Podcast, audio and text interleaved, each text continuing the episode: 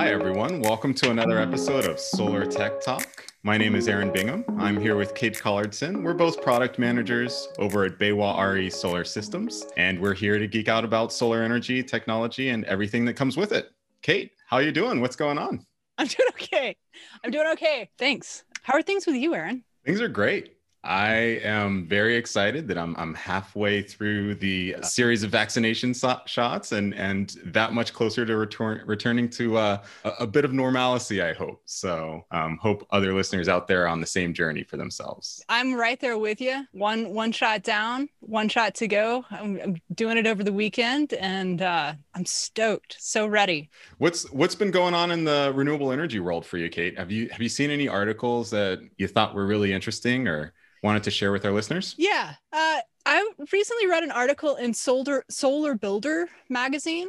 It's from Tom Tansy, the uh, chairman of the SunSpec Alliance, and this article is about how uh, SunSpec is is working to uh, simplify the systems required for uh, for rapid shutdown. They recognize that the the requirements uh, for module level uh, shutdown have added a, a, ton of complexity to our PV systems that that we're installing on on, on roofs every day. And so we uh, and so th- this article talks about a, an effort to to simplify some of those requirements. Um, we will definitely put a link to that article in our show notes uh, for folks to check out. What about you? Have you uh, read anything that you want to share? Yeah, absolutely. Uh, PV Magazine actually recently published an article uh, written by David Wagman titled Indiana Regulators Slash Net Metering and Advise Solar Owners to Buy a Battery. I, I, thought that this was really funny because this is right in line with some of the conversations that we've had in previous episodes regarding what's happening in California with their uh, NEM 3 conversation. We talked a little bit about um, this with Carter Lavin when we had him on the show a couple episodes ago. And the article goes into some detail around a um, decision that was recently made by one of the utilities in southwestern Indiana. They decided to slash their net metering rates for all of their customers with PV systems, with customer-owned PV systems installed. And I was, I was, you know, both disappointed to read and a little bit heartened to, to hear the solution that they're advertising. Um, so the, the article talks about how the rates being slashed for Indiana's net metering program or for this specific utilities net metering program are going to cause the, the payback rates for customers who've had solar energy installed to dramatically increase, which is definitely disappointing. The solution that they describe is one that I think we'll be hearing more and more, though. Their advice to customers who don't want to experience a longer payback for their systems was to invest in a battery backup system that would allow them to use their solar their excess solar power anytime when they don't have access to solar energy for the site. And this is something that we are going to see more and more um, as battery system prices come down as homeowners deal with things like utility shutoffs for whatever reason. Out here in California, we have utility shutoffs related to um, risk of fire, but in Texas, we heard about utility shutoffs related to extreme weather events. Uh, these things are all going to continue to happen. And so, folks who invest in solar energy are really going to need to consider protecting themselves by adding a battery backup to the system that they've installed. There, there are lots of benefits to adding batteries to your PV system. One of them is that if your utility tells you that they are going to diminish the um, net metering rates that they're applying to your particular situation, uh, you'll be able just to switch the way that that battery is operating and um, you know try to focus on zero export as opposed to any other objective with your system and ensure that you're getting the maximum benefit from your PV array. So it really is akin to kind of future proofing your system. And I think that in the long run, the utilities are going to find that this is going to create some challenges for them because as batteries become less expensive and folks start to invest in them along with a renewable energy generation source, they're going to have less and less of a reason to rely on their utilities. And, you know, we may find that folks eventually, when the technology supports the application, are able to move away from their utilities entirely, which I know is a dream for a lot of folks. So we'll see what comes of it in, in southwestern Indiana. My heart goes out to all of those folks who've installed solar energy in recent years and are looking at a longer payback. This is, of course, not an ideal outcome, and uh, you know it's it's another example of how important it is that we all try to get involved, um, speak up when utilities are looking at changing rates, try to figure out how you can become a part of that conversation and, and do your best to influence that conversation in a direction that's going to protect your PV customers. That's exactly right. And um, for for listeners who are curious how to figure out how to get involved, I'll uh, remind you that check out your state level solar association. If it's a SEIA affiliate or um, a, a different affiliate, most all states have them, and and it's worth joining that group to to advocate on behalf of of our industry. And I would direct folks to our episode where we spoke with Carter Lavin from CalSA. He had other great recommendations for how to get involved in, in these kinds of discussions um, at the state and, and uh, public utilities commissions level. All right, Kate, let's get into the meat of our episode today. This month, we're going to be focused on some of the basics of PV racking. We're going to have a closer look at what standards apply and how they impact product choice, product design, and system design. We've got some great guests today. Why don't you take us through it? Yeah, I I just want to say racking is is often undervalued component to our PV arrays, and um, you know a lot of people think of of racking as as just extruded aluminum, and there's not much exciting to to talk about there. But but we have some great guests today to to take us through why it's more than just extruded metal. We've got uh, Jeff Spies and Lewis Wolfenden. Both of these folks are are experts in um, in PV and racking specifically. So uh, let's hop on over to that interview and see what they have to say. Everyone, we're excited to be joined today uh, by Jeff Spies from Planet Plansets and Louis Wolfenden from Net Zero Solar. We're going to talk with these two about racking and codes that affect racking. And so, if you wouldn't mind, uh, we'll start with Jeff. Could you give us a little intro? Tell us about uh, yourself, why you are qualified to speak about these things. Uh, well, my name's Jeff Spies. I'm president of Planet Plan Sets, and for a number of years, I worked in the racking and mounting sector of the industry. Uh, I'd gotten involved early on with the encouragement of Don Warfield, who's the president of the NABCEP board. I'm, I'm NABCEP board member. That uh, the 2703 standard was going to have a lot of impact on racking systems, so I joined the standard technical panel in about 2011, 2012, and uh, became the task group leader for bonding, grounding, and corrosion and sat on a couple of the other task groups. Uh, and in subsequent years, I've been engaged in a number of other code and standard related activities. 2014, joined the board of CalSA, the California Solar and Storage Association, where I uh, shortly thereafter was appointed to be the Codes and Standards Chair. So I've been heavily engaged in the development, dissemination, interpretation, and mediation of codes and standards for however many years that's been now. So, hey, I'm Louis Wolfenden. So, I have a long history in solar, including growing up for 18 years off grid. Been working in the industry since 2003 and uh, since 2009 here at Net Zero Solar in Tucson. So, I come to the this uh, conversation kind of with the installer perspective as well as a background in electric, electrical engineering. I'm not a mechanical but person, but uh, and and looking forward to uh, uh, chatting today. Great, great. Thanks so much, both of you. So let's just dive into 2703. Uh, Jeff, can you tell us more about why it is a thing, where it came from, and and what what it does? So UL 2703 is the standard, code required standard that dictates the uh, racking system, which uh, for flat plate modules. So essentially, conventional modules, we think about it usually metal framed, that would then mount into a racking system that would either be, you know, fixed to the ground in some fashion or attached to the roof. So the standard that dictates the bonding and grounding, the fire classification, and the mechanical loading is found within UL 2703. The bonding and grounding is code required. The fire classification uh, attribute of 2703 is code required. The mechanical loading is not.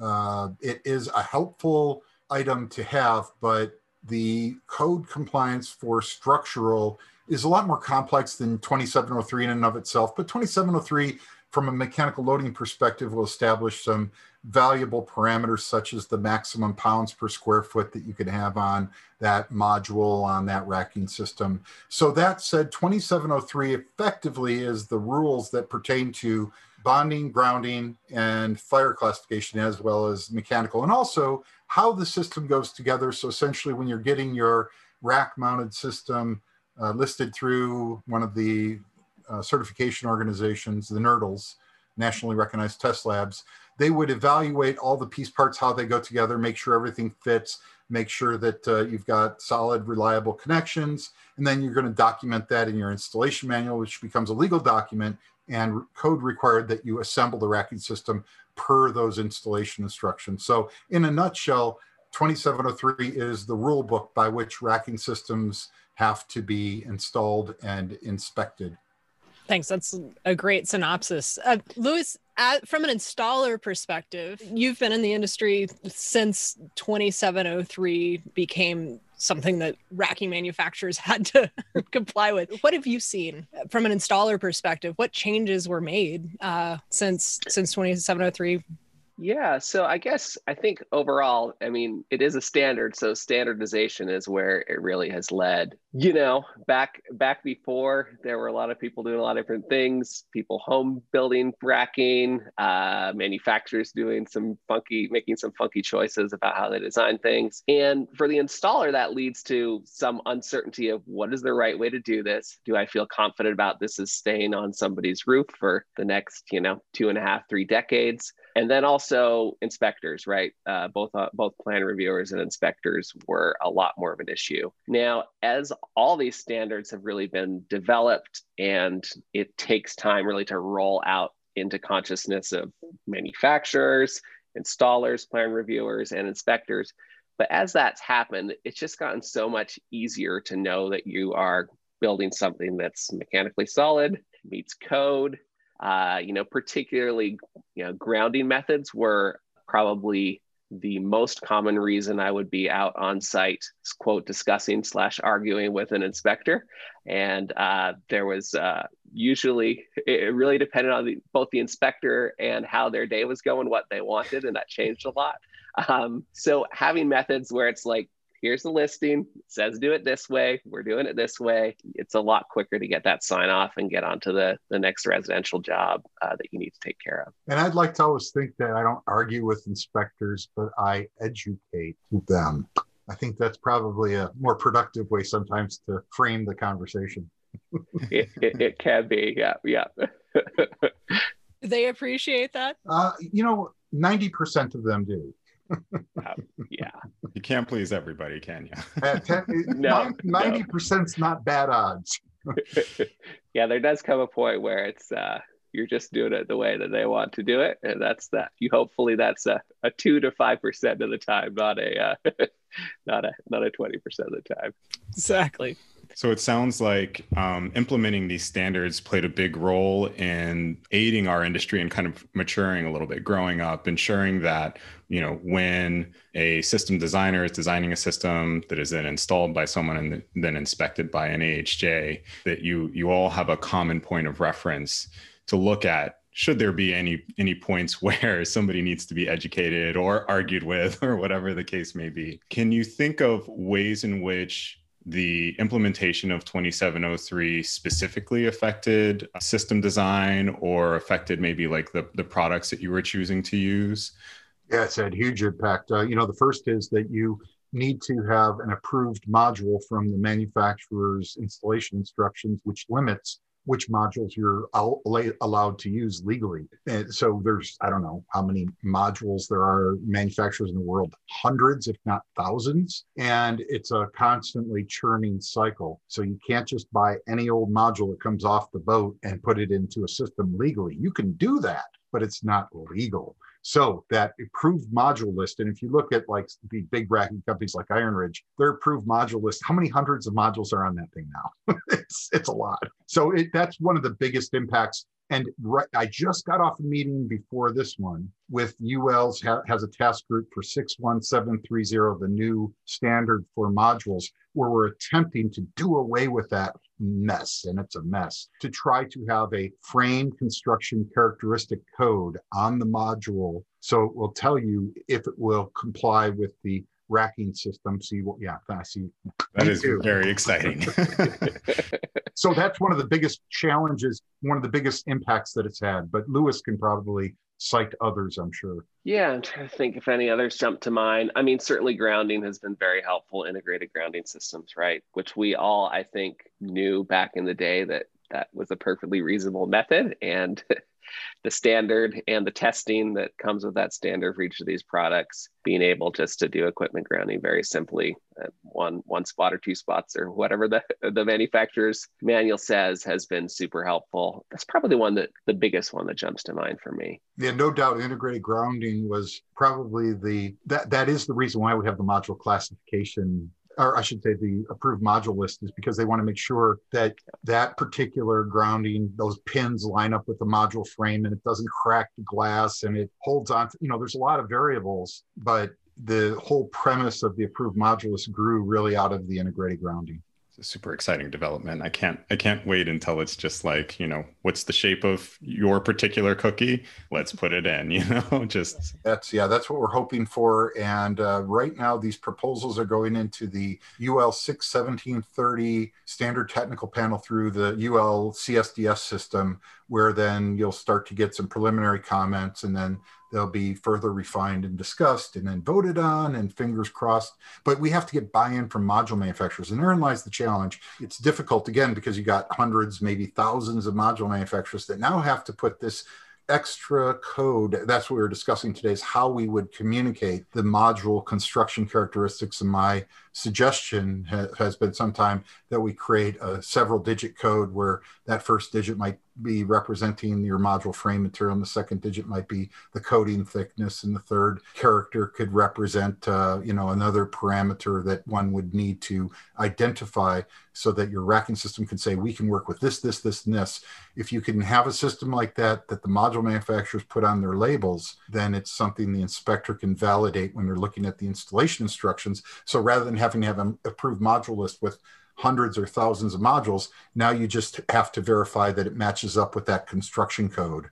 That's the concept. Fingers yeah. crossed. I like it. I, I, hope that works out. I certainly do too. I, this has been five or six years since I first came out with the idea, and uh, you can tell how much of a uh, you know a, a, procrastinator I am. Here we are, five or six years later, finally moving forward. But I I have uh, in my defense, I no longer the task group leader for bonding and grounding. So essentially, once I stepped down from that uh, role, um, you know, I wasn't driving that as hard. And it's just been within the last six months that this effort has been taken up by Colleen O'Brien, who's the principal engineer now for, I think, both 2703 and 61730.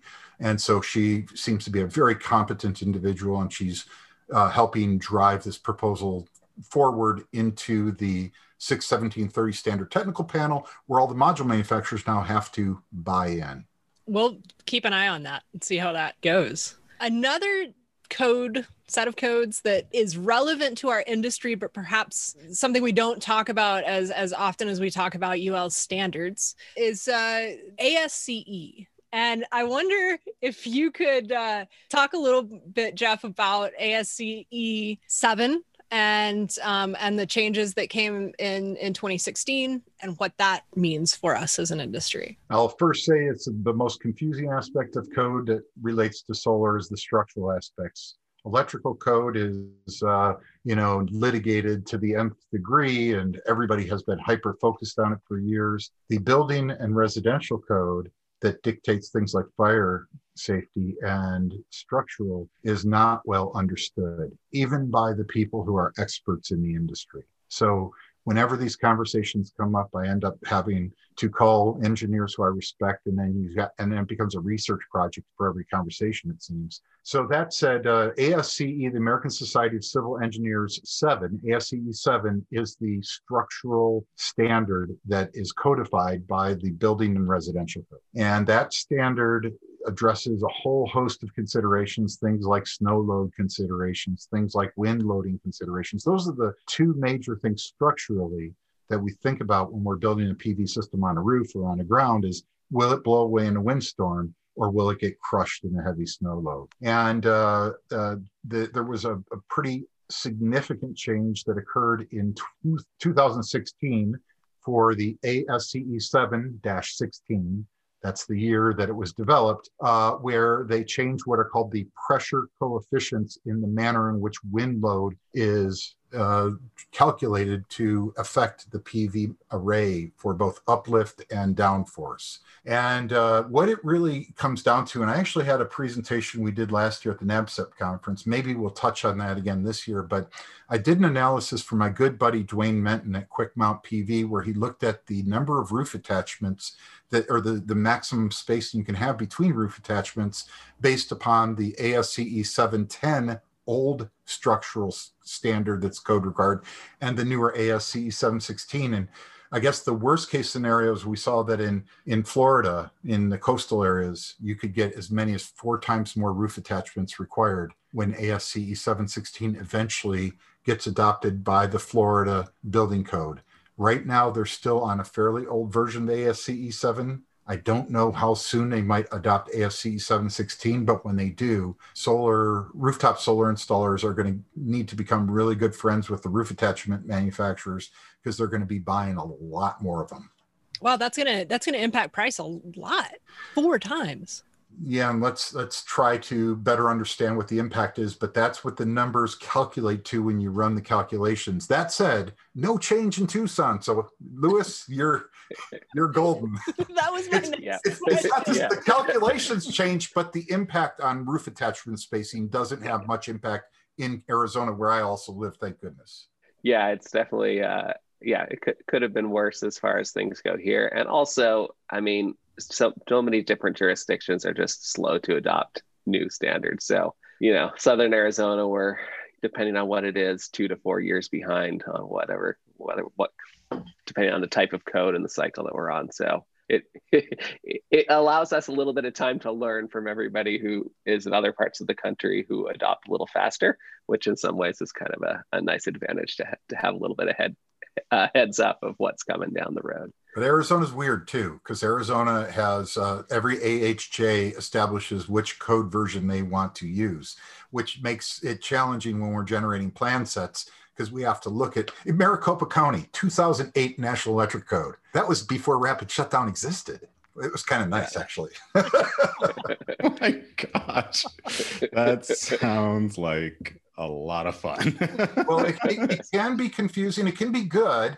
Obviously, those people in Maricopa County, when they're doing roof-mounted systems, don't use need to use rapid shutdown, so they can use a good old-fashioned string inverter. Uh, but that will come to an end whenever Maricopa County decides to update their code. And sometimes building departments go from like 2008 to the latest code. It, it will make your head spin.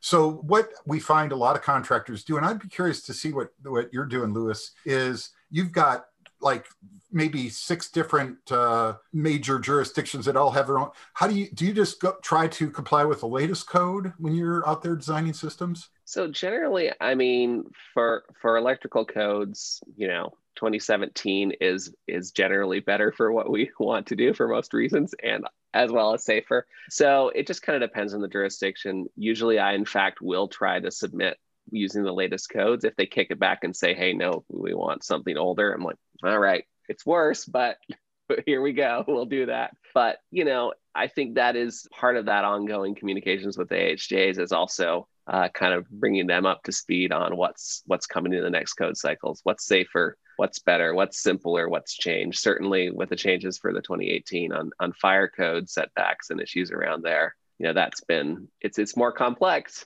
yeah but it's a lot better in terms of a lot of uh, uh, challenges that we have for for those issues in in the residential code and the ifc yeah i, I developed some uh, kind of uh, training modules and cheat sheets that help you kind of decipher the newer fire setbacks and pathways. And while it is more complex once you get used to it it's not terribly difficult. The tricky part is there's more room for judgment and subjectivity. And that's where things can get tricky. But in fairness, most building departments, if you know the basic rules, haven't been overly onerous uh, with the relaxed. Uh, and I've been told that I shouldn't use the term relaxed setbacks and pathways, but that's the way I look at them. Because before they were, you know, you had to have two pathways up each roof with PV, which was horrible, and that 36 inch ridge setback, which was kind of bad. That's now 18 inches for most roofs and only a single pathway for most roofs.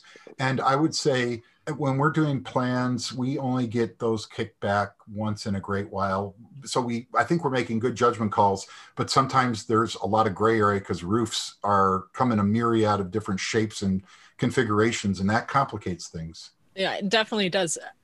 Real quick, for the benefit of any audience members who might not uh, be as up on the lingo as we are, can AHJ, Lewis, will you explain what an AHJ is? Yeah, we have all these terms that get thrown around. And uh, yeah, so AHJ is just authority having jurisdiction. So that's your building, low city to building department. Uh, that's your county building department, might be federal in some places, but it's the folks you have to answer to for making sure that your plan set and your installation is correct, both at, at plan review and then inspection of your system.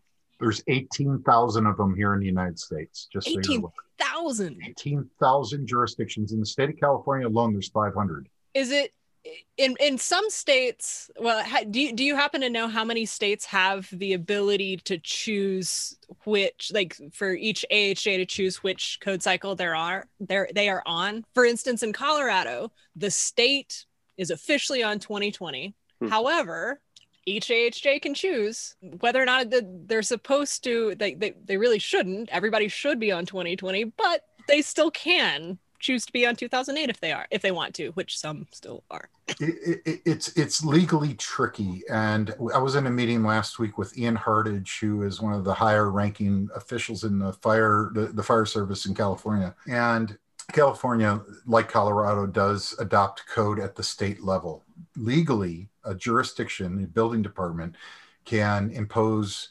requirements that are stricter than the code, but never more lenient. That is not legally permissible.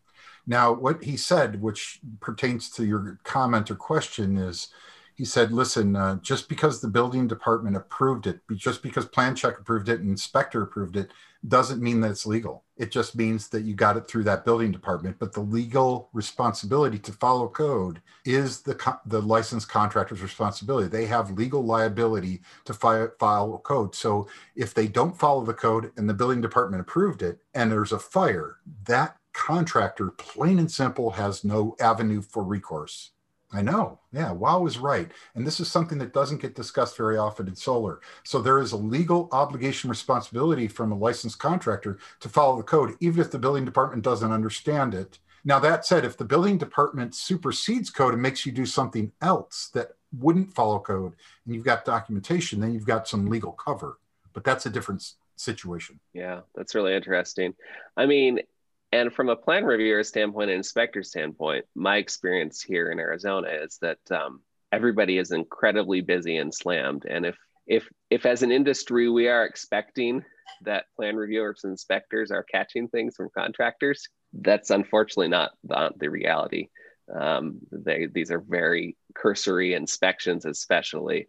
Uh, and there are plenty of ways that contractors who are either uninformed or hopefully not, but unscrupulous can install systems that are not safe, not good practice, that are not going to last, uh, and they will probably get signed off nine out of 10 times in a lot of places. I, I totally agree with Lewis, and it's an interesting issue. So, is, is doing PV that difficult? Well, oftentimes I would say it's just as easy as filling out the permit application, installing it, and it's done because there isn't that kind of scrutiny and oversight. There are certain jurisdictions that are really good, maybe too good at scrutiny and oversight. but I would say that uh, what we find is there are more that are lax. Sometimes we see inspectors that have to do 12 or more inspections in a day, and that includes drive time. How do you do that? You aren't getting up on the roof, I guarantee that.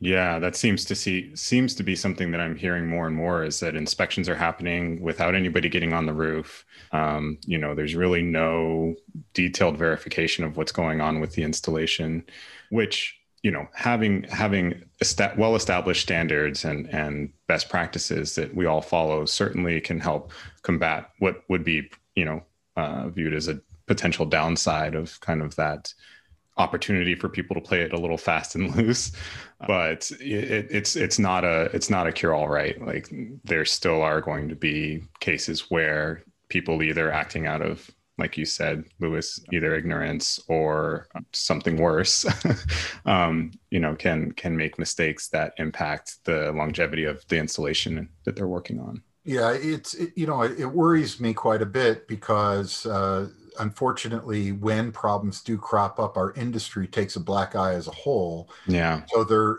you know, my obviously I've been heavily engaged in trying to figure out what the rules are and communicate them more clearly and make sure people follow the ones that are most critically important. And uh, it's an ongoing challenge. So I would say that.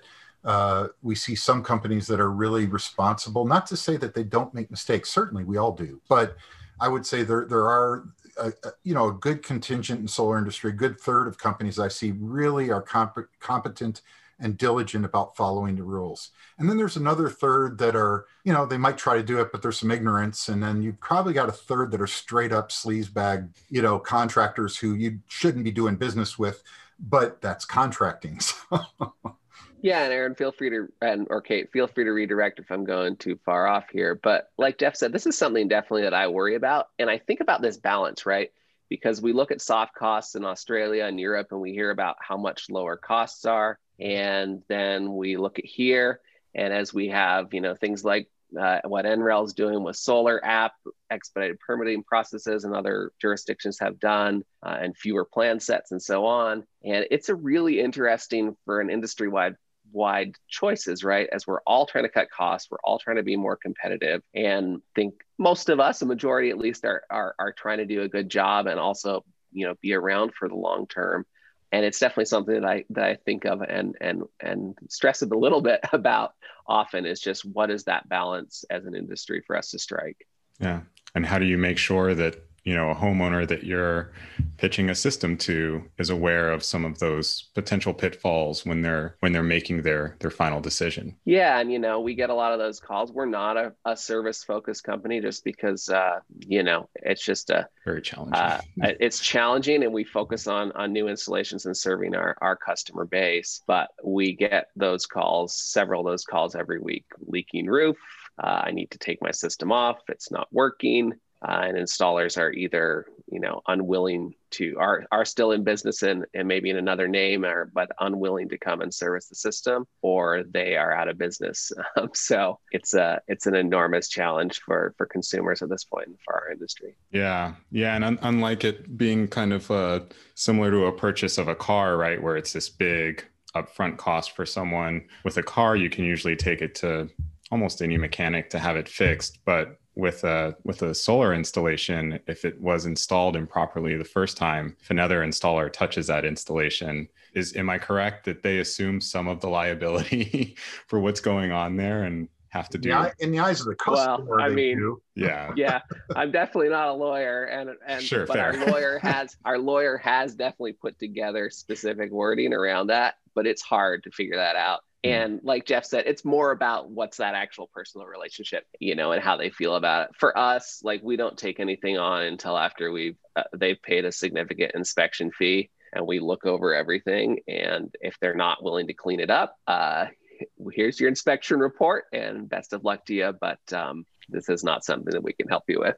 and, I, and I would argue that is one of the most significant arguments in favor of a proper plan set, which is what our company does in full disclosure. But you know, if you've got a, a, stranded system, is sometimes what I hear them referred to. You know, the installer's gone out of business. If that homeowner was wise enough to get a copy of the plans and you know save it on a Google Drive somewhere, or save a, I, I have a printed copy of my plan set for my system. But if you have that, and there is a problem that installer's not around, a competent company like Net Zero in Tucson can look at your existing plans sometimes they might be able to diagnose your problem without even having to go to the job site if they've got a good set of plans and they can see okay they built it like this and oh gee that's a common weak link. Let's check this on monitoring. Yep that's probably it and then they could have the replacement parts in their truck when they go out to the site the first time rather than having inspect and then come back and get the parts and go back out a second time So the, that is what I consider to be one of the most solid arguments for the importance of a plan set long term. Now, I think they also serve the installation crews so they know how to do it right, and the building department that should be looking at a plan set to validate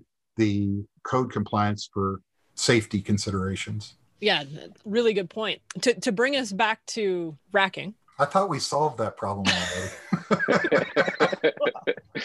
this is not a problem. I want to talk about the future. And what do you think is going to happen aside from the new UL 61730? That's right. Yeah. Yeah. Um, um, and yeah, what what else do you see? What changes do you see in the future in, in mounting systems? You know, it's interesting because I I remember GTM years ago put out a racking report, which I think they charged four thousand dollars for, where they predicted in two years seventy percent of all residential rooftop installations would be rail free. And having had the experience I did in working for QuickMount, where we developed a rail free product or a railless or however you want to call it uh, I knew there was no way in hell that was ever going to happen because they're just way too complicated.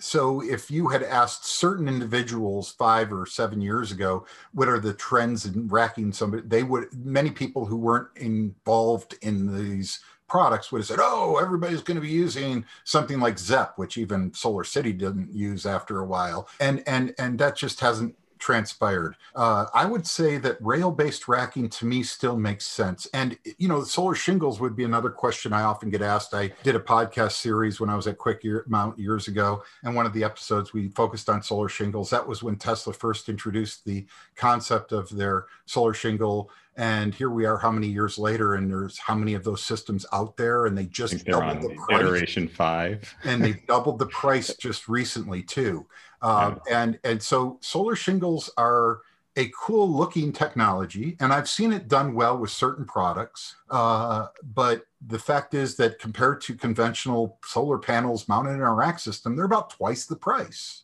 and therefore less practical for most consumers. That said, I see the future as standard PV modules in rail based racking systems.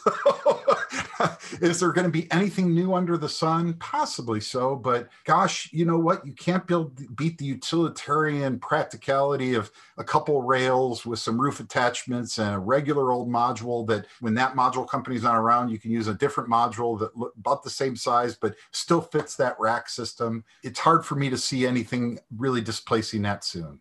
Yeah, I have to agree with Jeff. I mean, there comes a point in mechanical design, right, where you can't get simpler and you can't get lighter. So unless there are enormous breakthroughs in materials, um, which I don't anticipate, and then I mean, as a contractor, you also have to take into account for any change is just the inertia factor of changing something up, uh, slowing your crews down, you know, yeah, slowing everything down. Yeah, racking, so you can change inverters, you can change modules. Changing racking's hard. It is. Yeah. And, you know, it's, you know, everybody has that kind of muscle memory who's been out in the field and done that a lot. It, even little changes can, can slow you down for a, for a week or two and then eh, there are all these issues certainly around backwards compatibility in parts that and so i don't think this is actually going to happen but i would love to if there were more standardization among manufacturers or a standard that actually defined it because there's so many also uh, you know as well as orphan systems there's a lot of orphan racking uh, mm. products out there that uh, you know you can't find parts for. If you can they're expensive. Uh, if something breaks and so on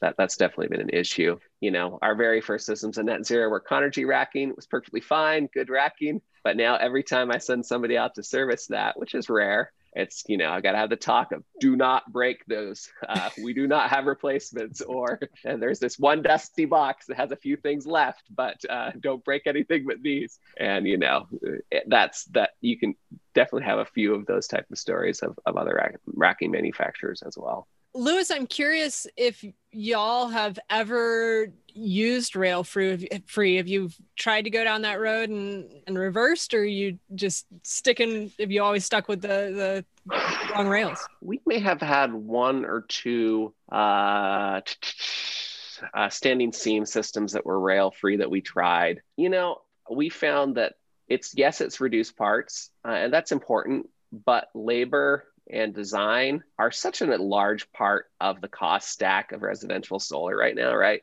Like parts manufacturers from modules to inverters to everybody has worked really, really hard and labor is still expensive and you want to take care of your people and workers comp is expensive and everything else and insurance and and keeping everything rolling. So it just didn't really feel like something that fits for us. And then, of course, in Tucson, we have a lot of uh, tilt mount systems. So um, obviously, you're not going to use a rail free for anything like that. So dipped our toe in and just not really worth it for us. And I, I don't want to discount some areas where rail free is practical. I would say there are sheathing attached systems that I do like. Uh, there are uh, the rail free metal panel roof attachments that I think have their place, and I really do like them in certain applications. It's trickier. Uh, just managing the conductors is a royal pain in the butt for rail free systems. That's where the real the magic of doing that well is, is that you have small hands and you can reach up under modules easily to get all your conductors clipped into place. Uh, and, but I am seeing some cool innovations in racking. Uh, I've seen some newer racking systems come out here in the past year that have I, I, I, didn't think there'd be anything new under sun, but some new rail-based racking systems that I really like. Really neat features that save time and trouble and money and and and improve shipping logistics. So there's some neat innovations that are on the uh, that are not just on the horizon; they're already here. Lewis, it's my understanding that y'all are a Unirac shop. Is mm-hmm. that can you tell us about why you like Unirac? Well, I mean, one thing, they've been around for a long time, right? So there's a, a lot of institutional knowledge. Also, we've used them for a very long time. So, you know, for over a decade, and I've used them at uh, the other contractors I've been at before for Net Zero. You know, it's simple, it's solid, good folks. It's not local to us in Arizona, but they're definitely closer than than some other manufacturers. And a lot of it is just that inertia of like once everybody's trained and used to using it, I don't want to try one new system a year and then have like 10, 15 different products that I've got to keep extra parts and I got to remember when we send the crews out that this is a whatever system um, and so on. So, you know, it's interesting. And I hear Jeff say, Hey, there's these new amazing products. Part of me is like, yeah, I want to see that. I want to try that. And then I think about and for me for the the tech kind of person and engineer in me that's super fun. And if i were putting it on my own roof or whatever but when you think about a profitable small company and efficiency that nothing's nothing's come along that's that's you know made us make that jump. And they're good folks good products. Um, you know for a long time actually we were using a lot of quick mount attachment products uh, especially when when jeff was over there. And you know we've recently switched our, our tile attachments uh, actually to unirac's product. It's a little different pieces that we like a little better pieces that are a little more challenging. And then certainly you know their FlashLoc product first for shingle roofs is really a super solid um, and also really speed things speeds things up. Um, and that's so. that's a relatively new solution, right? The FlashLoc. It is. I'm I'm trying to remember when exactly. It it's been within the last 12 months. months or so. Yeah, I think yeah. it's within the last yeah. year that that was launched. Yeah. And and so you've had a good experience with that. Do you mind sharing a little bit yeah. more? Yeah, I mean, just being able to have the so basically you have this this foot that attaches to your truss, right? And you, rather than using a metal flashing up underneath the, the shingle, it's actually a ChemLink product. So you're actually putting this ChemLink sealant that's super super sturdy uh, in this hollow foot. Uh, Kate's got one. you know, the, the videos are good too. I mean, for for us, what we found is I'm always a little bit hesitant to change any flashing method and any attachment and waterproofing method. So you know, it was good to see definitely their testing, but it's just so much faster. You definitely have to make sure everything's really clean and and so on for that ChemLink to adhere properly. But it is so nice to be able to just roll. And, and you know, a, a flashing based attachment on shingle is also pretty fast, but it, it takes it to another level of uh, of speed. I think Quick Mount did a, a, a good job of raising awareness that the roof attachments are an important part of the system. And you heard earlier Lewis comment comments about you know service calls from customers and i i'm kind of curious i don't know if i have any statistics at all but i'd be curious to see a, a poll done by a group of installers as to what the most common failure points are that they see. I'm curious lewis what would you say roof leaks where does that rank in terms of problems that you see with older systems I mean, I it's pretty low, but it does happen. I would say we have had roof leaks. More commonly, something else is leaking on the roof, and we're the last person who has been on the roof. Um, which is, you know, always an education process there. Yeah, it's not super high in terms of the amount of service. You know, for us, in addition to our initial installation, we do uh, a one year in, inspection uh, that's included as part of our contract. And that's also been really helpful because it, you know, if a sealant's looking like it didn't adhere properly, you're not going to really get a sense of that one to two weeks in uh, while you're, you know, doing the final inspection. But one year in, you can usually tell if there's something off, and that's a chance to come back before actually there's a failure of the actual roof membrane and any water inside but you have an idea this looks like it's cracking this needs a little extra attention or even you know i don't think we run into this but if say the materials were clearly incompatible and were not adhering properly over time. Uh, so that's mm-hmm. been one tip for us that's that's helped us um, make sure that we don't get those kind of calls. It's an interesting question and i'd be curious maybe maybe we could poll our listeners uh, on that what what the most common failure point is, but I'd, I'd also be curious to know if it varies by location because in Tucson, a roof leak is probably not going to happen as often as you know. Whoa, tell me, Jeff, jump well, in. People think well, it doesn't rain in Arizona. I know. It, I it rains. Arizona. It's just, it, it, it goes a long time between rains, but when it rains, sometimes it, really rains. I know. Yeah, yeah, no, for sure. But you know what I'm saying. I get it you know, and, and it's it's not Washington Seattle. State, maybe. maybe right. roof leaks are a bigger problem. Sure, I'd be I'd be curious. I mean, it's certainly here. Those are lar- typically typically large rain events, right? So you might be talking in monsoon or or winter rains as well you're talking about a large volume, uh, which can definitely be interesting in terms of if there are issues with puddling, if there are issues with blockages of flow, if there, you know, there's definitely things that can pop up. Uh, yeah, y'all, y'all do system. get a lot of uh, flat roofs down there, and anything like you're talking about blockage of, if there's something blocking that, uh, what are scupper? Is that yep, what it is? Yep, yeah. Yep. Then then man, you know, that that can be a problem. Is is not as big a problem as like uh, sometimes I've driven around Portland area in Oregon and you'll see these roofs that get like that moss kind of growing on them, right? Because they're wet, always wet. But the worst ones are where the trees are growing out of the moss on the roof. So uh, that that'll tear your roof up right there. sure enough. Yeah, should have put solar there. The trees can't really get enough sunlight with the solars on that pitch. Nice. Yeah, that's that's a great uh, sales argument. See, I noticed you have a tree growing out of your roof. I got a solution for that: a solar panel.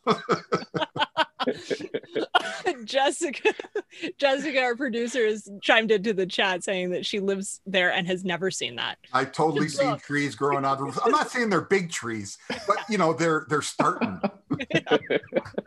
Little saplings. I can I can attest to that. That that is a thing for sure that was a that was a great discussion. Thank you so much for being here. We really value both of you and your insights. Awesome, wonderful to uh, spend some time with you all today, and uh, thanks for the great conversation. Thanks, Aaron. Thanks, Kate. Thanks, Lewis. I love you all. You're awesome. right back. Back at you, Jeff. was a great chat with Jeff and Lewis. I always appreciate talking to the two of them. I feel like every time I sit down with them, I I learn something. And yeah, they're terrific. They they have so much expertise, uh, such a such a great history working within the industry, advocating for the industry. Um, they're both just legends, titans. You know, whatever you want to call them they're wonderful guys. For our next segment, we had a chance to sit down with Connor Morrison over at Unirac to talk more about uh, the products that they have and um, their take on on codes and standards and how they manufacture to those uh, to those requirements. So let's hop on over to that interview. Yeah, and uh, advise our, our listeners to keep your ears open for some exciting news from Unirac.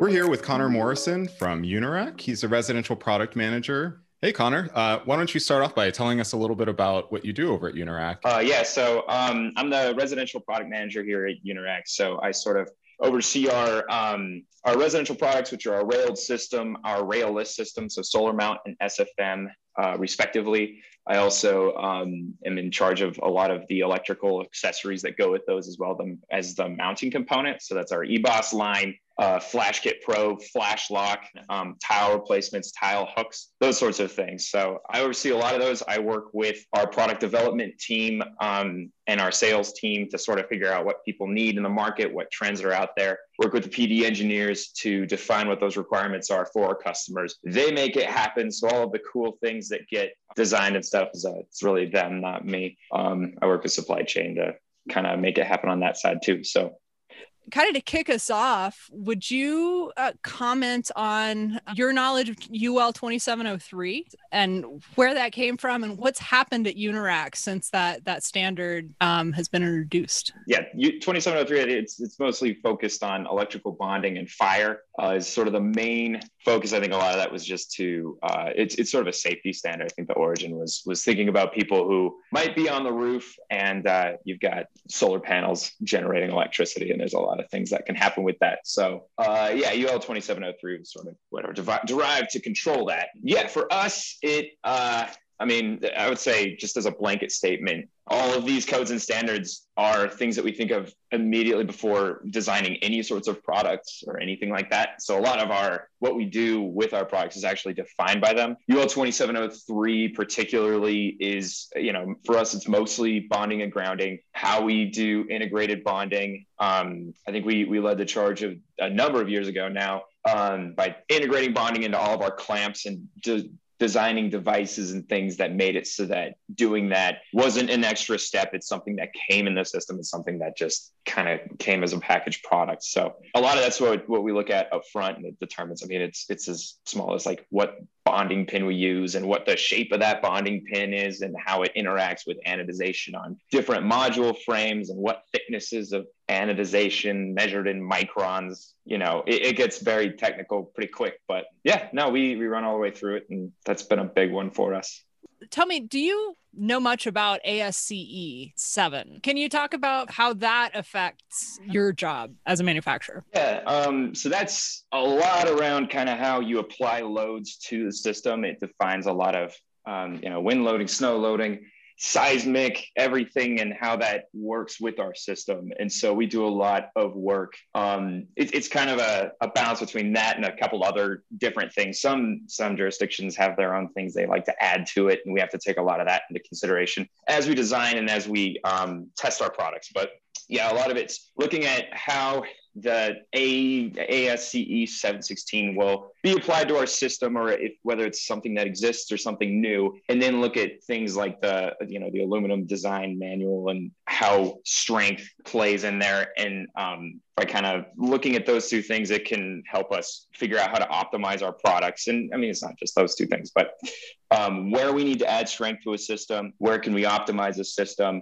um, what are the areas of the country where we're going to see the really big extremes and, and how do we design our products so that they don't just perform well in sort of most of the com- country, but you know, what's that other 5% after the 95% is covered? Where are those extremes? How can we make a product that um, performs to the extremes that are defined by those conditions and um, take it from there. So, and a lot of that's around 716. We've done things with clamps where we change the module gap to change how much wind's flowing through the system at any time um, so that there's less of a wind load on it and that it can hit higher wind loads. I mean, that's one example, but there's a lot of, a lot of things that we do like that. That's really guided by those rules. So, so what I'm hearing in that statement is that as a manufacturer, you're able to react. We, we were talking uh, with with Jeff about how ASCE 716, as it's adopted in Florida, could quadruple the amount of attachments required um, in certain wind zones. And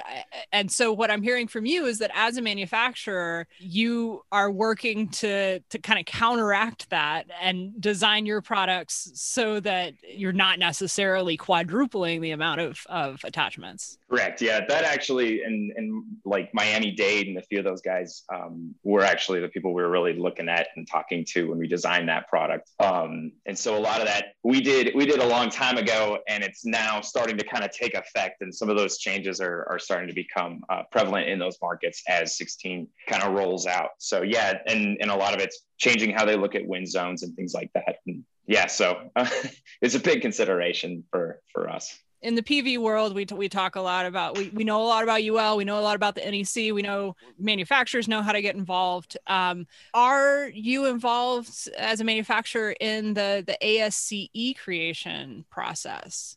So we do, yeah. So we have, I would say there's a, a few things going on that. So we have two uh, folks on staff that are for sure um, involved. They sit in um, actually committees that work with a lot of the UL side, so UL 2703 and they do a lot of work, like kind of looking at the, the rules, the new uh, updates to those codes and things like that. So we have people on staff that do that. Um, on the ASCE side, um, most of our PD engineers are subject matter experts in that field. So they look at it a lot. We also have a commercial services team that goes even deeper with that. And then, yeah, we work with uh, third parties that are even closer to that. So we have a lot of people looking at what we're doing, which kind of creates a little bit of synergy. So the guys that are controlling that on the ASCE get a lot of our perspective and get a lot of what we're dealing with on our side, and then they can bring that back.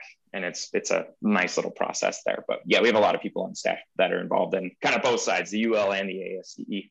Uh, you, you mentioned a couple ways in which the requirements spelled out in these in these two standards have affected product design overall but can you can you give us a few more examples run through a few more examples of ways in which um, Unirac's product design has had to respond to these changes especially in those extremes you know in the areas where customers would would see the most challenging applications um, when it comes to mounting modules?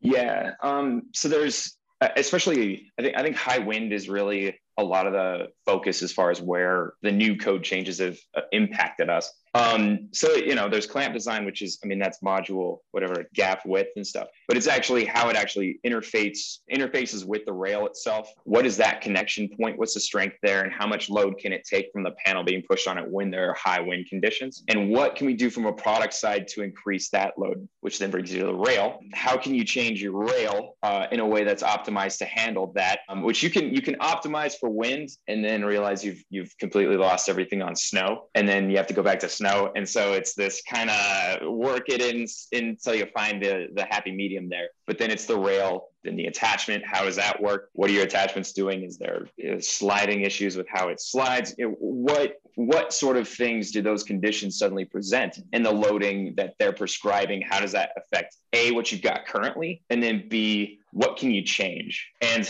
I can't go too specific in terms of exactly what we're looking at. Sure, um, fair enough. But it's something we are. Secrets, right. we are very yes, we are very uh, deeply evaluating at a, a rapid pace currently. So. So one thing that came up when we were chatting with Jeff and with Lewis, and Lewis in particular, was that Lewis is seeing a lot of value in uh, in the FlashLoc, which is a new product that Unirac launched, I think, within the last 12 months. Is that is that right? It was launched just before SPI 2019. And then okay. 2019, we kind of had our, our giant sample display that was gone on the first day. Tell us a little bit more about that product and how you're seeing it used in the field. How how's deployment going? A lot of people really like it. I think the two kind of the big value props that people are seeing is one, it, it streamlines your installation in terms of the, the actual physical work you have to put into mounting an attachment. A lot of times when you're using a whatever an eight inch flashing sort of the standard and that's what we've got you're you're you're up there with a pry bar and you're on your hands and knees trying to pry up shingles and it's super hot. And shingles when you pry them a lot of times they tend to stick. And so your pry bar kind of misses and it just tears your shingles up. And you end up damaging the roof pretty bad. And then you slip your little flashing in there and then tighten down your screw. And by that time you spend a lot of time getting the actual flashing in there sticking it down, sticking down your attachment. Um, with FlashLoc, you skip that first step. Um, so you preserve the integrity of the roofer's work putting in that roof. You're not going to touch that. You simply find your rafter, drill your hole, put in your FlashLoc. And then the nice thing about the FlashLoc is um, it's an actually it's a sealant reservoir that um, is once it's sealed down to the roof, you inject your sealant, which pressurizes that reservoir and drives all of the air out of um, the vent holes at the top. So it's actually a pressurized seal holding that sealant in place, as opposed to just like if you put sealant on like an L-foot or something like that and you stick it down. When you stick it down, you push all the flat, all of your your uh, sealant out. So it's it's holding the sealant in place. So you have your seal. You've preserved the structural integrity of the roof, and then you saved your installers a lot of time and just wear and tear. You're not on your knees as much on the roof. It's it's nice, and so it's it's I'd say kind of across the board been good for folks. The homeowners are seeing less damage to their roof, they're getting better integrity with the seals that's on your roof, and then the installers are saving a ton of time and a ton of hassle. And so it's it's I think popular for that reason. And we've we've since made developments on the product. Pretty soon, you guys will see a, uh, a direct to deck version of it that allows you to either attach to a rafter or go direct to deck. So in that field, there's even more streamlined version where suddenly you don't even have to find a rafter and and things like that. So there's been just a lot of efficiencies while maintaining the integrity of the seal from that product. Wow, that's exciting. That's a yeah. that's a big change there. Thanks so much for your time today. This has been a great conversation, and we really appreciate you being here and um, sharing your knowledge with our uh, our listeners. Thank you very much for having me on, Kate and Aaron. Always good to see you. Now it's time for another tale from the roof. Today we have Chad Waits, who is the president of Net Zero Solar, so works w- closely with Lewis Wolfenden, who we just heard from. Um, and he's going to tell us a story from uh, an install he did a, a few years ago. Hey guys, so I guess I wanted to tell a little story about a project we did about six or seven years ago that I think, uh, as far as planning for and execution, was one of the most difficult projects we've had for several different reasons. First of all, the client that we had was or is kind of a mad scientist. So she lives out uh, about as far away from civilization as you could possibly get in this really cool place called Aravaipa Canyon. It's over about uh, 80 miles north and east of Tucson. The Nature Conservancy owns a bunch of property on both ends of it, uh, and it's a pretty special place for me, and that's why I was kind of drawn to the project. As we got into it, we we realized how quirky uh, of a client she was going to be to work with. Um, she had had an installation done by another company. It's a, um, a grid tie system that has battery backup. Now, um, she literally is the last service at the end of the line, end of the service line coming from uh, a local cooperative.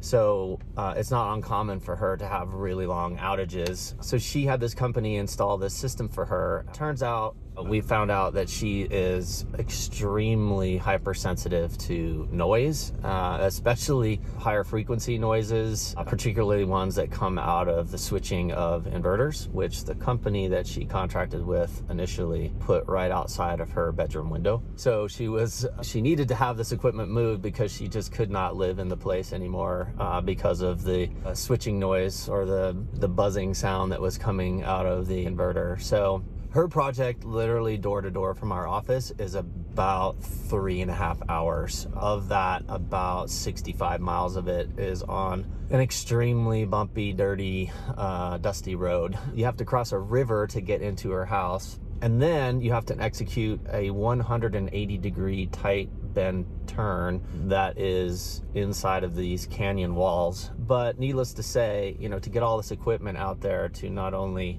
move the inverter, but also she wanted some capacity added on the cliff uh, that is adjacent to her house. There was a lot of planning that had to go into making sure that we could execute this project because it was about an hour and a half to the closest hardware store. So I slept with a notepad next to my bed for about two and a half months. And I would have these thoughts in the middle of the night. I'd wake up and I'd be like, oh my God, I got to remember this. I got to remember a come along. I got to remember a winch. I got to remember a hammer drill. Um, how am I to get this trailer around this 180 degree bend turn with these large vans? How am I getting my vans across the river? So it was stressful. It was a very stressful project, not only because of the logistics and trying to execute, but also because of the client that we were working for. We couldn't use our hammer drills if she was on site. I mean, we have to anchor this array to a literal rock face. So we had to usher her off the property, have her go on a hike uh, so that we could do some of this work that, you know, involved power tools. So months and months ago, we, you know, we're planning, we're planning. Finally, it's the time to get out there and execute the one thing that we couldn't really plan for all that well is uh, weather. And we got some weather and there's this on this road there's a nasty portion of it that's all clay which is completely almost uh, unnavigable when it's wet. Uh, somehow you know we nudged our way through it got out were able to execute the project without having to send anyone back to the hardware store an hour and a half away and uh, I thought one of the one of the coolest parts of this project, uh, after we were all done, we stayed out on property because it was so far, you know, to get uh, back home. So we stayed in her guest house out on property. But uh, the last night we were there, um, so she has some local turkeys that uh, live on property, and I didn't know this, but turkeys can fly And it turns out this little group of turkeys uh, every night does this march up the top of this up to the top of this cliff that's above her house. And her you know the river is in the is in the little valley right below her maybe you know 300 yards from her house. And it's full of these large cottonwood trees. So these turkeys would do this march up to the top of the cliff. And then you'd see them lining up how they were going to glide over to their roosting spots in uh, the top of these uh, cottonwoods. So i thought it was kind of funny that uh, you know we had spent all this time like planning and planning and planning and finally you know able to execute the project. And then to have you know to watch these turkeys do this march and and, and do their planning about uh, you know how they were going to glide to the place where they were going to roost for the evening i thought was was pretty funny and ironic. But uh, yeah thanks a lot. Hope you guys are doing well and uh, we'll talk to you soon that was a great story. so you. many wins for the net zero team for sure. Absolutely. One thing that I miss about installing and being in the field is going to those kind of locations. Sounds like such a beautiful location where they were. Yeah. And, you know, to be able to, you know, make someone who is a solar enthusiast, but also really a sensitive customer and a customer that's in a sensitive location happy with the install happy with the work that's just that's fantastic that they were able to do that and make that happen for her. Absolutely. It's a great crew over there at net zero did you know that turkeys could fly? Yeah, short distances only though. like they, they glide pretty well. Thank you, Chad, for that great story. And any of our listeners, if you have a story that you'd like to share with us, please uh, send it in. We have instructions in our show notes for how to submit those stories to us, and we look forward to hearing from you.